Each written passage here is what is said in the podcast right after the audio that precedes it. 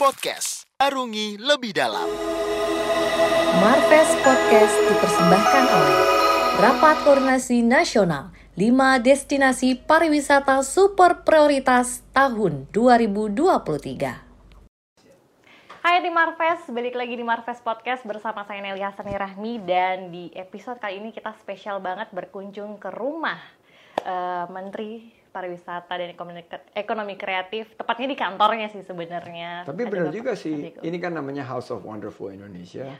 Gedung Sabta Pesona, Betul. jadi Mbak Nelly dan tim uh, ada di rumahnya Rumah. Parekraf. Betul sekali, karena ini juga kita berhubung ngobrol-ngobrol pariwisata uh, dalam rangka sebentar lagi kita ada Rakornas DPSP Pak dan kita akan ngobrol-ngobrol soal bangga berwisata di Indonesia aja dan pokoknya kita ngomong soal pariwisata, traveling, apa segala macam sama Bapak. Kita dan sengaja karena ini Menko Marves Podcast, Betul. saya mengaj uh, mengajak kita semua memakai busana wastra lokal dan ini adalah ulos, ulos. Dari, dari tempatnya Opung Opung Luhut. Uh, Opung Luhut. Uh, jadi tapi combine dengan uh, kekinian. Jadi ini uh, dan juga tentunya Gorga. Ah, ini beli di mana Pak?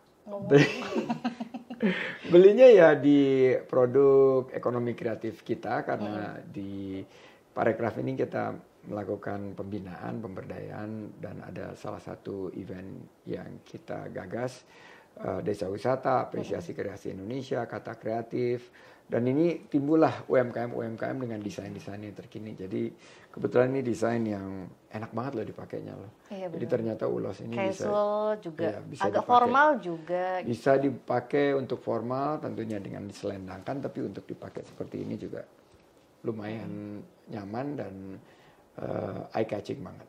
Oh, okay. Nanti kita pamerin ke Opung Luhut. Siap, Opung. ini. Uh, ini nih Pak, Bapak udah ke mana aja nih minggu ini? Minggu Sudah keliling Indonesia atau akan pergi ke mana minggu, minggu ini? Minggu ini uh, jadwalnya padat banget ya dari -hmm. Papua, terus oh. setelah itu Papua yang kemarin sama Pak Presiden. Sama Pak Presiden untuk Papua Street Carnival, -hmm. uh, super sukses.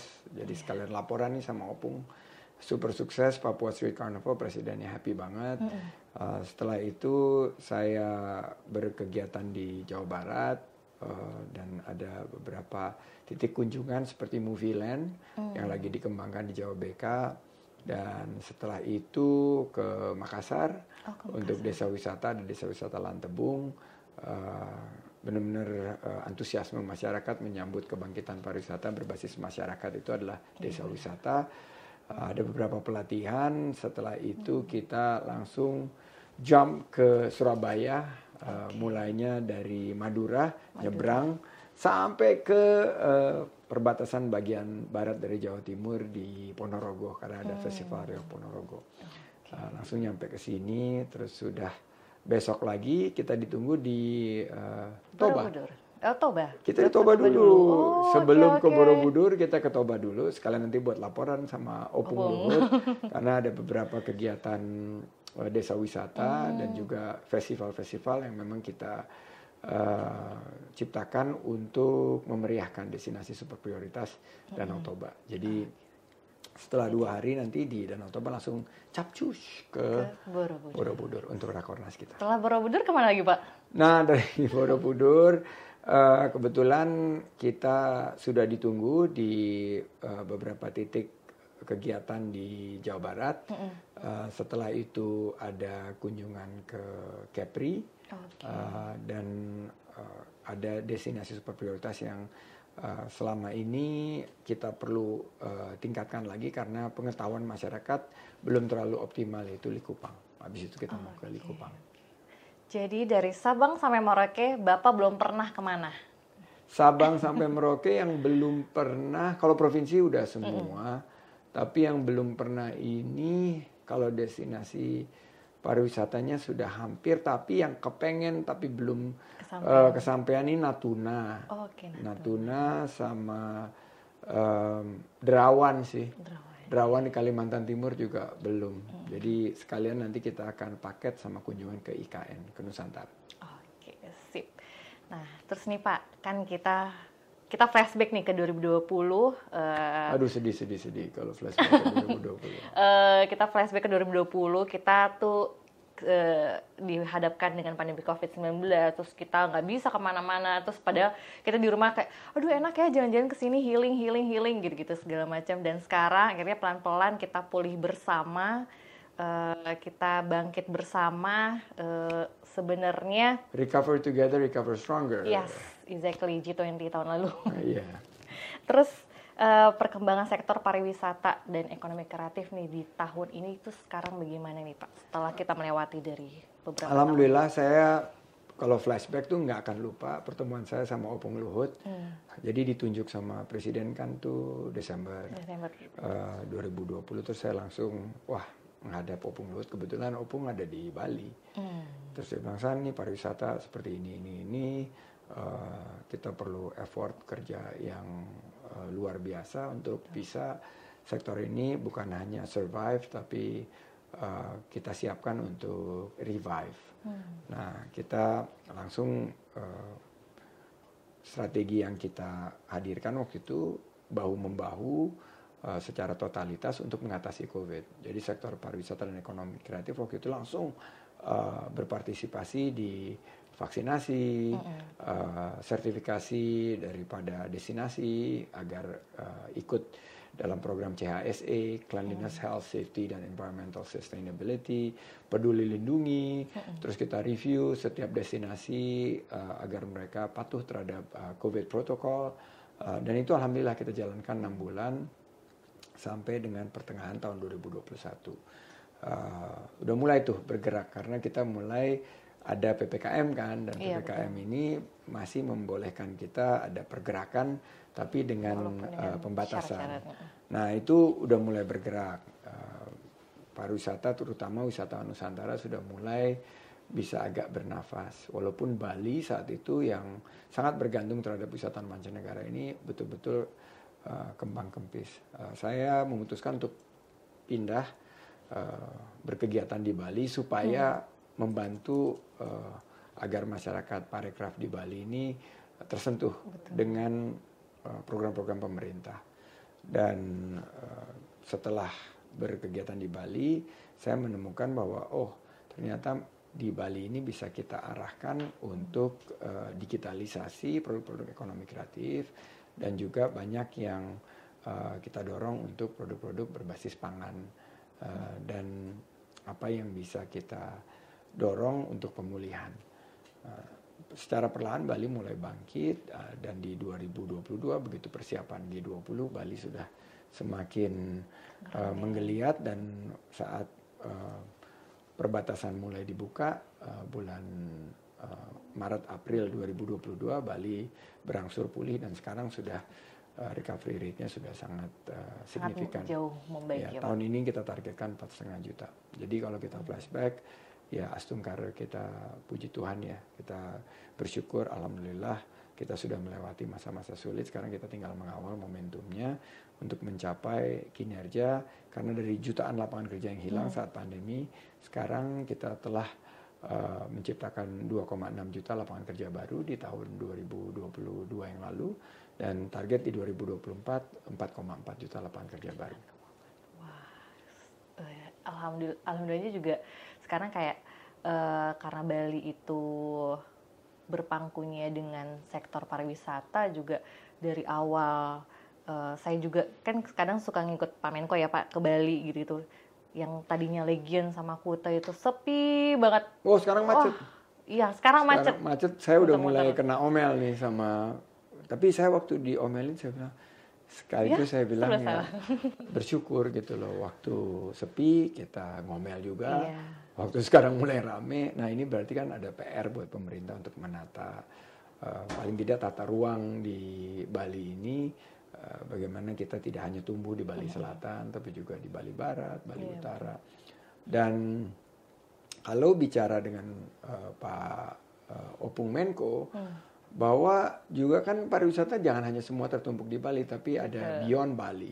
Ada lima destinasi super prioritas, ada Danau Toba, Toba, tentunya, Mandalika. ada Borobudur, ada Mandalika, Labuan Bajo, dan Likupang. Ditambah lagi destinasi-destinasi lainnya, mulai dari destinasi super prioritas sampai destinasi prioritas, dan terakhir desa-desa wisata. Karena selama pandemi yang menjadi pandemic winner ini adalah desa wisata. Ada 4.700 lebih sekarang desa wisata yang tumbuh uh, berkembang menjadi uh, alternatif uh, destinasi unggulan. Dan ada satu yang sudah menjadi destinasi desa wisata terbaik dunia sesuai dengan UNWTO yaitu desa wisata Ngelanggeran di Gunung Kidul di Yogyakarta. Nah, ini akan terus kita dorong supaya target kita untuk 1,4 miliar pergerakan wisata Nusantara ini bisa tercapai. Memang nggak mudah, tapi kita harus eh, semangati dengan bangga berwisata di Indonesia dengan event-event berkelas Internasional. nasional dan internasional dan ya mendorong dengan kebijakan-kebijakan seperti kebijakan Harpitnas, Hari Kejepit Betul. Nasional, kebijakan eh, SLW, tahu SLW nggak? SLW apa Pak? Super Long Weekend. Oh, super long weekend kayak Idul Adha kemarin. Iya kayak Idul Adha. Kemarin kan panjang banget dari hari Rabu, Kamis, Jumat. Tapi ramenya di puncak ya. Ramenya ya. Kalau tapi itu karena rumah saya di Bogor sih, Pak. tapi itu eh, jadi tantangan sekaligus peluang buat kita. Gimana caranya yang di puncak ini bisa kita pindahkan ke Garut atau juga ke Subang. eh, Pandeglang. saya kemarin ke Guci, ke Pandeglang di eh, Banten juga penuh juga sih kalau di Banten. Tapi kalau yang kita bisa arahkan ke destinasi-destinasi eh, anti mainstream. gitu kan. Jangan yang mainstream terus gitu, tapi yang eh, anti mainstream itu juga menarik sih untuk kita kupas. Karena kenapa? Eh, SDM parekraf yang ada di daerah ini sekarang sudah memiliki eh, kompetensi yang lebih baik dan produk-produk ekonomi kreatifnya. Jadi kita nggak hanya rohali ya rombongan yang hanya lihat-lihat tapi menjadi rojali rombongan yang jajan-jajan dan beli-beli produk ekonomi kreatif Bisa lokal. banget. kan Opung Luhut bilang eh, bangga buatan Indonesia Iya, BBI betul. dan ada BBWI jadi ini harus bersanding Betul, eh, satu sama lain Betul. Terus eh, ini Pak, untuk eh, meningkatkan quality tourismnya yang khususnya 5 DPSP, kemudian desa wisata nih, apa yang dilakukan sama pemerintah dan bagaimana nih respon orang-orang yang tinggal di sekitar sana? Responnya positif banget. Eh, apalagi kalau kita sentuh dengan program-program pemberdayaan. Bahwa ini pariwisata buat mereka loh. Betul. Buat masyarakat setempat. Bukan artinya terus hanya investasi-investasi yang besar yang masuk.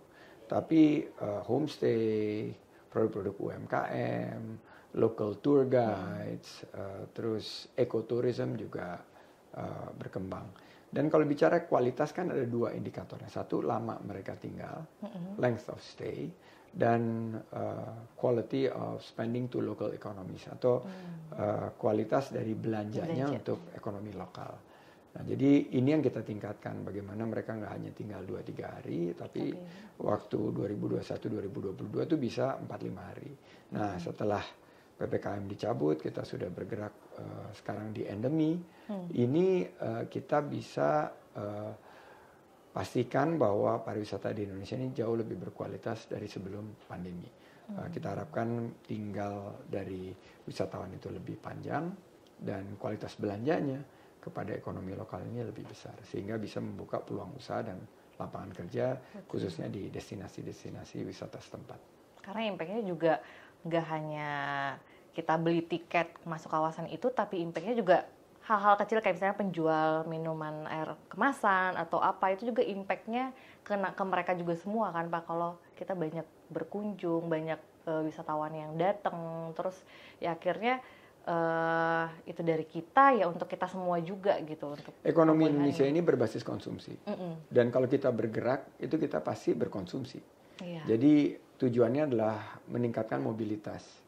Dan saat mudik lebaran kemarin, saat liburan sekolahan, juga li- libur tadi ya super long weekend itu eh, itu ma- masyarakat bergerak dan kalau begitu masyarakat bergerak, mereka kan pasti paling tidak kulinernya mereka ikut belanja, makan, beli oleh-oleh, eh, terus berkegiatan rekreasi. Ini yang menggerakkan ekonomi setempat dan membuka peluang usaha dan lapangan kerja untuk ekonomi kita. Hmm, Oke, jadi nanti eh, akan ada rakornas di PSP nih Pak untuk tiga hari lagi mungkin tanggal 21 ya kalau nggak salah. 21 hari Jumat. Ya, nah apa yang sudah Bapak siapkan nih bersama tim? Uh, kita sudah mempersiapkan secara totalitas karena ini juga Rakornas ini di destinasi super prioritas. Jadi kita akan uh, memperlihatkan uh, perbaikan uh, dan capaian dari segi aksesibilitas. Karena di lima destinasi super prioritas ini semua aksesibilitasnya kita sudah tingkatkan secara uh, masif ya. Jadi kayak di Danau Toba misalnya selain dari Kuala Namu Ada uh, juga Silangit, sekarang bandara yang akan dibangun Sibisa, terus juga konektivitas la- uh, air itu ferry-ferinya sudah terhubung, uh, juga konektivitas daratnya dengan pembangunan jalan-jalan, homestay, uh, juga dari segi uh, konektivitas uh, titik ke titik masing-masing di uh, mulai dari desa wisata sampai kepada creative hub yang ada di delapan uh, kabupaten yang ada di, Di seputar Danau Toba. Uh, misalnya itu di Danau Toba. Tapi juga dari segi uh, akomodasi. Jadi kita bicara homestay yang dibangun oleh pemerintah itu di Borobudur misalnya sudah mampu untuk uh, menyediakan layanan uh, homestay yang berkualitas uh, mungkin bintang tiga uh, kurang dikit gitu, bintang dua plus plus gitu. Tapi nyaman, saya udah pernah dan sering malah banyaknya tinggal di balkon des. Dan itu homestaynya memberikan kehidupan banyak bagi masyarakat setempat. Dan juga hotel-hotel mulai dibangun di uh, Borobudur misalnya dengan uh, kualitas yang mulai dari pelataran yang akan kita lakukan rakorna sampai kepada yang uh, boleh dibilang bintang 6 ya kayak Amanjiwo itu sudah ada. Tapi juga kalau pilihannya itu mau tinggal di homestay juga ada. Jadi ada yang affordable eh, gitu ya. amenitiesnya tuh akomodasi eh, restoran kafe itu semua sudah lengkap. Dan saat Waisak kemarin ini hampir 400 ribu lebih yang, eh, Yang yang datang yang itu eh, bukan pakai lampion segala macam. Jadi eh, dari segi amenitiesnya kita tambah. Nah A yang ketiga tuh atraksi. Oke. Nah, atraksi ini misalnya di Mandalika itu kita ada ada MotoGP. Iya, betul. Kalau di Borobudur sudah ada eh, F1 F1 Powerboat. Kalau di eh, Borobudur kemarin kita bikin ASEAN eh, Tourism Forum, sekaligus juga tentunya tahunan kita memiliki perayaan Waisak. Kalau di Labuan Bajo eh, atraksinya itu adalah eh, Waterfront Festival yang kemarin kita lakukan, ada sports tourism, eh, yaitu eh, Labuan Bajo Marathon, ada ASEAN Summit, ASEAN Summit. Kemarin Yang- juga itu super penuh di Labuan Bajo. Nah, PR kita nih di Likupang, bagaimana benar. kita bisa fokus di eh, pariwisata berbasis konservasi, ekoturism, yang sekarang kita sudah mendapat eh, eh, ketertarikan dari eh, para eh, investor hijau atau green, Green investors investors. dari em, eh, Eropa, khususnya dari Prancis. Nah, ini yang sekarang kita lagi bangun eh, sesuai dengan penambahan kelengkapan dari Likupang. Jadi kalau kita lihat nanti di Rakornas kita akan tampilkan mulai dari destinasi super prioritas sampai juga desa-desa wisata yang sekarang jumlahnya sudah eh, hampir yang kita kurasi dan visitasi itu sudah mencapai eh, total 175 kita akan tingkatkan menjadi 250 di tahun depan sehingga pada akhir pemerintahan Bapak Presiden Joko Widodo ini kita sudah sesuai dengan target eh, 250 desa wisata dan eh, harapan saya 5000 eh, total desa wisata yang tergabung di dalam jejaring kita yang 250-nya ini adalah yang the best of the best dan mungkin ada lima yang sudah masuk ke skala dunia. Oke, limanya itu apa Pak? Dan di mana aja? Lima itu mungkin yang paling eh, epic sih yang desa terbersih dunia ya, penglipuran. Pangandaran Bali ya Pak? Ya Bali. Kalau di Lombok itu ada desa wisata Sade. Oke. Eh, itu di dekat Mandalika. Dekat mana? Eh, di Lombok sih ada beberapa ya termasuk yang di kaki Gunung Rinjani. Eh, kalau di Likupang itu ada desa wisata Budo. Eh, itu yang eh, dekat sekali dengan. Pariwisata yang eh, menghadirkan alam bawah laut yang sangat cantik. Kalau di Danau Toba itu, wah kalau di Danau Toba banyak sekali desa wisatanya. Salah satunya yang Huta Tinggi di Samosir itu yang terkenal dengan Batak cheese nih, Opung pasti seneng dengarnya. Uh, terus ada juga di Borobudur, kalau di Borobudur banyak sekali desa wisata, ada yang desa wisata Borobudur, Wanurejo, Karangrejo, uh, dan desa wisata-desa wisata yang tumbuh dan berkembang secara luar biasa yang bisa kita angkat ke level dunia. Nah kan pemerintah sudah membentuk 5 DPSP, kemudian ada program baru nih Pak Bangga Berwisata di Indonesia aja yang baru launching akhir tahun kemarin kalau nggak salah ya Pak ya. Hmm. Nah itu kan menargetkan di tahun ini kalau nggak salah 1,2 sampai 1,4 miliar wisatawan yang berwisata, berwisata di dalam negeri. Nah itu sasaran utamanya Bapak uh, ada ada nggak sih di kayak destinasi khusus harus uh, di kota sekian harus lebih banyak atau gimana? Jadi um, 1,2 1,4 miliar pergerakan wisata Nusantara ini super banyak hmm. karena uh, dari jumlah 270 juta 280 juta. 278 278 ya 278 juta. Oke lah 280 juta. Yang bisa berwisata itu kurang lebih 100 maksimum 120 juta. Jadi kalau kita lihat bahwa targetnya itu 1,2 miliar sampai 1,4 miliar, berarti mereka harus healing 10 kali setahun. Okay. Nah, karena ini basisnya data ya, mobile positioning data yang dihitung dari pergerakan kabupaten ke kabupaten, kota ke kota atau kota kabupaten kabupaten ke kota minimal 6 jam. Hmm. Yang harus kita tingkatkan ini events. Jadi setiap bulan itu harus ada event, setiap minggu ada event daerah, uh, setiap bulan ada event provinsi, setiap uh, tiga bulan itu ada event nasional, dan setiap uh, enam bulan itu harus ada event internasional. Nah, event ini memicu yang saya sebut sebagai event-led recovery. Nah, ini yang harus kita banyakin. Jadi kita udah punya Ken namanya Karisma Event Nusantara yang mengkurasi paling tidak 100 sampai 120 uh, event nasional. Uh, dan, dan ini kalender event nasional ini uh, adalah um, sebuah pemicu dari pergerakan wisata Nusantara. Yang kedua, kita harus tingkatkan uh, karena mayoritas 80% lebih itu dijangkau melalui perjalanan darat. Mm -hmm. Berarti di uh, wilayahnya itu ya Jawa Barat, Banten, Banten. Jawa Tengah, Jogja, Jawa Timur, dan Bali. Ini adalah pusat hampir 70-80 persen pergerakan daripada wisata Nusantara. Jadi inilah yang harus kita perbaiki dari segi jumlah um, layanan transportasinya yang aman dan nyaman dan menyenangkan. Uh, bagaimana juga destinasi di Jogja, di Bandung yang selalu jadi favorit, Malang itu uh, terjaga dengan terus menambah uh, akomodasi, atraksi dan juga uh, sekarang kan yang lagi model itu glamping, uh, glamping healing gitu, anak-anak muda yang uh, sekaligus refreshing, tapi nggak bikin kantong kering atau kepala pening.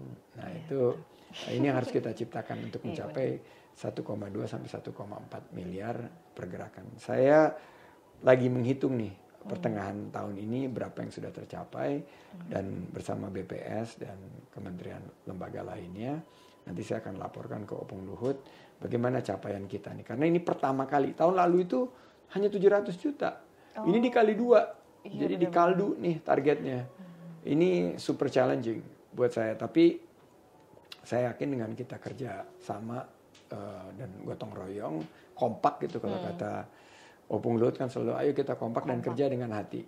Nah, kita di sini juga sama saya sampaikan uh, kompak kerja dengan hati dengan semangat 3G. Gercep, gerak cepat. Oke. Gercep, gerak gercep. cepat. Oh, gercep, gerak cepat iya.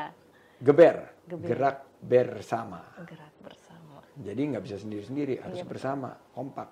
Dan terakhir gaspol. Gaspol. Garap semua potensi, terutama potensi online untuk ciptakan lapangan usaha dan uh, peluang kerja untuk masyarakat kita. Jadi kita uh, harus positif, uh, harus uh, optimis juga uh, agar semua kita happy juga ngelihat destinasi-destinasi pariwisata yang mungkin nanti semakin banyak yang mendunia ya Pak kayak kemarin Global Geopark yang di Maros Pangkep kemudian Koa Ijen juga itu kan masuk uh, salah satu ada 10 UNESCO Global iya. Geopark. Yeah. Jadi dari 10 ini 4 baru nih. 4 baru. Dari 6 tambah 4 ini prestasi. Hmm. Satu-satunya negara yang nambah 4 di UNESCO Global yeah. Geopark yaitu uh, Maros Pangkep tadi sudah disampaikan, Raja Ampat, mm -mm. Uh, Ijen dan Merangin. Yang di Jambi. Iya, yang di Jambi itu. Jadi uh, buat saya sih itu prestasi yang harus kita um, selebrasi, tapi kita harus mampu melakukan uh, inovasi, adaptasi dan kolaborasi. Saya menyebutnya tiga C agar uh, geopark yang kita dapat ini bisa menjadi berkah, mm. membuka uh, peluang usaha peluang. dan uh, peningkatan ekonomi setempat. Oke, terus uh, ini Pak, kenapa uh, mungkin teman-teman tim Marves juga bertanya-tanya kenapa sih kita harus liburan di dalam negeri? Kan pengen healing kayak orang-orang uh, lain artis-artis yang lain ke Europe kayak ke Turki ke mana segala macam. Kenapa sih kita harus berwisata di Indonesia aja? Pertama uh, destinasi kita super indah. Bali itu top of mind. Indonesia negara terindah di dunia sudah terpilih dan uh, kita punya selain daripada keragaman uh, budaya, hmm. kita punya juga kekuatan produk-produk ekonomi kreatif kita. Uh, kalau ke luar negeri Eropa pasti di hari kedua hari ketiga udah kangen masakan Indonesia, benar nggak? Iya benar. Mau rendang lagi. Nyari yang pedas-pedas. Nyari yang pedas-pedas. Jadi kalau berwisata di Indonesia nggak usah khawatir gitu, iya, karena kulinernya pasti cocok. Terus udah gitu kita akan kaget sendiri begitu kita nyampe di Danau Toba, wah ini ternyata lebih bagus dari Swiss. Iya, begitu di pertama kali ke Silangit gitu sih Pak, iya. ke ke rumah opung ke Del itu kayak iya. wow, bagus gitu kan. banget kan. ternyata. Bagus banget kan, ternyata begitu kita lihat dengan mata kepala sendiri dan kita nyoba ternyata wow. Saya bolak-balik ke Swiss, bolak-balik ke uh, Amerika, ke Eropa. Saya uh, ternyata terpukau justru dengan Danau Toba. Hmm. Uh, Borobudur kita ke Kolosium di Roma gitu. Iya, eh ini lebih uh, lebih epic gitu di Borobudur dan ada ceritanya gitu. lebih megah dan ada ceritanya di relief itu dan di Borobudur itu kita bisa belajar iya. tentang uh, keluhuran budaya nenek moyang kita mulai dari kuliner hmm. sampai dengan seni budaya pertanian dan lain sebagainya. Terus kita ke Mandalika. Di situ orang oh mau nonton F1 di Singapura ngapain jauh-jauh? Karena ada MotoGP hmm. gitu di uh, Mandalika, Mandalika dan dapat pantai yang sangat, sangat. cantik gitu loh. Dan kulinernya lagi yang sangat luar biasa. Coba di luar negeri ada nggak komodo? Di Indonesia hmm. cuma ada satu-satunya komodo yang usianya udah jutaan tahun. Itu temannya dinosaurus yang udah duluan uh, punah, nah. dia masih bisa bertahan. Nah ini harus dikunjungin gitu. Kalian udah pernah belum ke Labuan Bajo kok pergi ke ya ke Turki boleh-boleh aja, tapi lihat dulu yang di dalam negeri hmm. gitu loh. Jadi lima dulu nih kita lihat nih. Danau Toba, Borobudur, Labuan Bajo, Mandalika dan Likupang. Setelah lima sebelum keluar negeri boleh keluar negeri, tapi lima lagi mesti dilihat apa aja. Belitung udah belum, Tanjung Lesung udah belum, Bromo Tengger Semuru udah belum. Yang dekat. Yang dekat Kepulauan Seribu, Wakatobi, Raja Ampat. Waduh, Wah. Raja Ampat itu surganya uh, wisata bahari. Jadi destinasi-destinasi kayak gitu banyak banget. Setelah ngunjungin 10, mana lagi? Coba deh kita uh, off the beaten path. Kita anti mainstream ke desa wisata. Desa wisata. Desa wisata di sana, aduh pengalamannya sangat luar biasa. Dan nggak usah jauh-jauh, bisa uh, dengan kendaraan darat dan biayanya sangat terjangkau kita bisa mendapat sensasi yang berbeda. Uh, saya nggak bukan anti liburan ke luar negeri dan saya dulu terus terang sebelum ditugasin Pak Jokowi itu uh, rutin libur di luar negeri. Hmm. Jadi setahun, setahun itu sekali libur dalam negeri, sekali di luar negeri. Nah yang di luar negeri ini sekarang udah nggak pernah lagi liburan. Jadi keluar negeri hanya untuk kerja. Semoga kita bisa keliling Indonesia dengan harga yang affordable ya Pak. Amin. Semoga harga pesawatnya juga affordable. Nah kuncinya, nah ini butuh di rakor ini adalah komitmen kita untuk menambah jumlah penerbangan dan ketersediaan kursi. Iya, benar. Sehingga berangsur-angsur uh, harga tiket yang dikeluhkan dan ongkos perjalanan ini bisa kita turunkan. Udah mulai turun sih beberapa waktu terakhir ini, alhamdulillah. Tapi kita harus uh, lebih uh, kerja lebih keras lagi, upaya lebih uh, gencar lagi supaya terjangkau untuk khususnya generasi Z yang senang healing ini. Iya, healing healing tapi ya harus cari duit dulu, Pak. Iya, jangan lupa nabung sedikit tapi digunakan untuk konsumsi. Dan semoga super long weekendnya bertambah lagi ya, Pak. Iya, super long weekendnya kita upayakan apalagi Natal atau ya nanti yang ke depan ini kan ya akan panjang ya liburan akhir tahun ya mm-hmm. libur Nataru itu di Magelang itu hmm. super hidden gems itu kita nggak usah jauh-jauh ke Nepal. Itu kayak hmm. di Nepal tapi adanya di Kecamatan Kali Angkrik uh, di desa Dusun Butuh ya, hmm. desa wisatanya juga desa Butuh itu di Kabupaten Magelang. Wah, super epic, keren banget. Terus ada uh, Dieng, Dieng keren iya. banget Dieng. Di situ mau dingin, kan hmm. banyak yang bilang, oh ya mau cari panas di sini. Dieng itu tadi pagi rekor tiga derajat. derajat. Itu udah hampir beku kan gitu. Hmm. Jadi kita dapat pengalaman sensasi di negeri di atas awan karena kita di atas ini homestaynya awannya ada di di bawah kita. Luar oh musim-musim sekarang tuh yang ini, lagi bagus-bagusnya ya pak? Ya lagi bagus-bagusnya karena ini lagi dingin-dinginnya hmm. nih karena kan um, kita dapat bisa sensasi embun es itulah. Oh, iya. Jadi uh, itu di yang dekat nggak jauh juga. Uh, terus di Kabupaten uh, Temanggung kalau mau nyeruput kopi yang paling enak itu ada hidden gemnya di situ di Pasar Papringan. Itu keren banget pasar bambu yang kita bayarnya itu pakai keping bambu itu super hmm. keren. Uh, terus kalau kita bergerak ke di Kulon Progo itu juga banyak uh, uh, spot-spot yang sangat menarik. Uh, kalau di uh, Gunung Kidul Uh, dan tentunya Jogja ya, Jogja iya, sendiri Jogja. kan selalu ngangenin uh, banyak, banget. Setiap minggu saya ada. nemu aja hidden gem, hidden gem hmm. yang tiba-tiba wow gitu loh, uh, sangat menarik dan mudah-mudahan ini bisa mengajak semua untuk berwisata di Indonesia aja. Oke Pak, terakhir nih Pak uh, kesan dan pesan Bapak dan mungkin bisa share uh, apa namanya afirmasi yang positif untuk kita semua kalau kita harus bangga berwisata di Indonesia aja dan uh, ya kita kerja bareng untuk memulihkan ekonomi dan setelah pandemi ini. Uh, Sobat Marves, tim, tim Marves, Marves. Uh, Indonesia ini negara indah, masyarakatnya ramah, dan produk ekonomi kreatifnya meriah. Nah kalau bukan kita, siapa lagi? Dan kalau bukan sekarang, kapan lagi kita mengapresiasi anugerah Tuhan yang Maha Kuasa?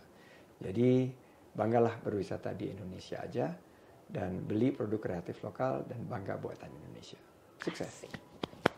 Thank you, thank you Pak, thank you sekali uh, udah beri kesempatan nih teman-teman Kemenko Marves untuk main dan ngobrol-ngobrol sama Bapak bicara banyak hal dari traveling dan semoga uh, ke depannya kita makin semangat dan makin menikmati travel di Indonesia. Amin.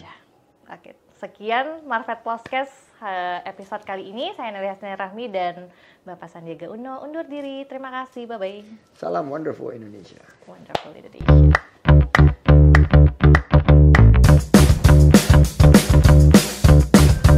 Marves Podcast. Arungi lebih dalam.